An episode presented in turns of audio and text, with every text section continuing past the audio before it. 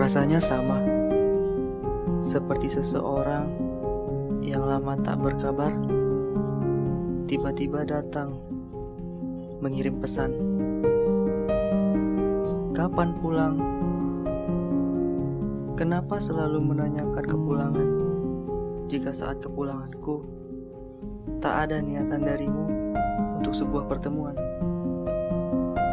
Aku sampai berpikir, apakah jaga diri baik-baik adalah biasan dari aku sayang kamu yang terlalu gengsi untuk diucapkan.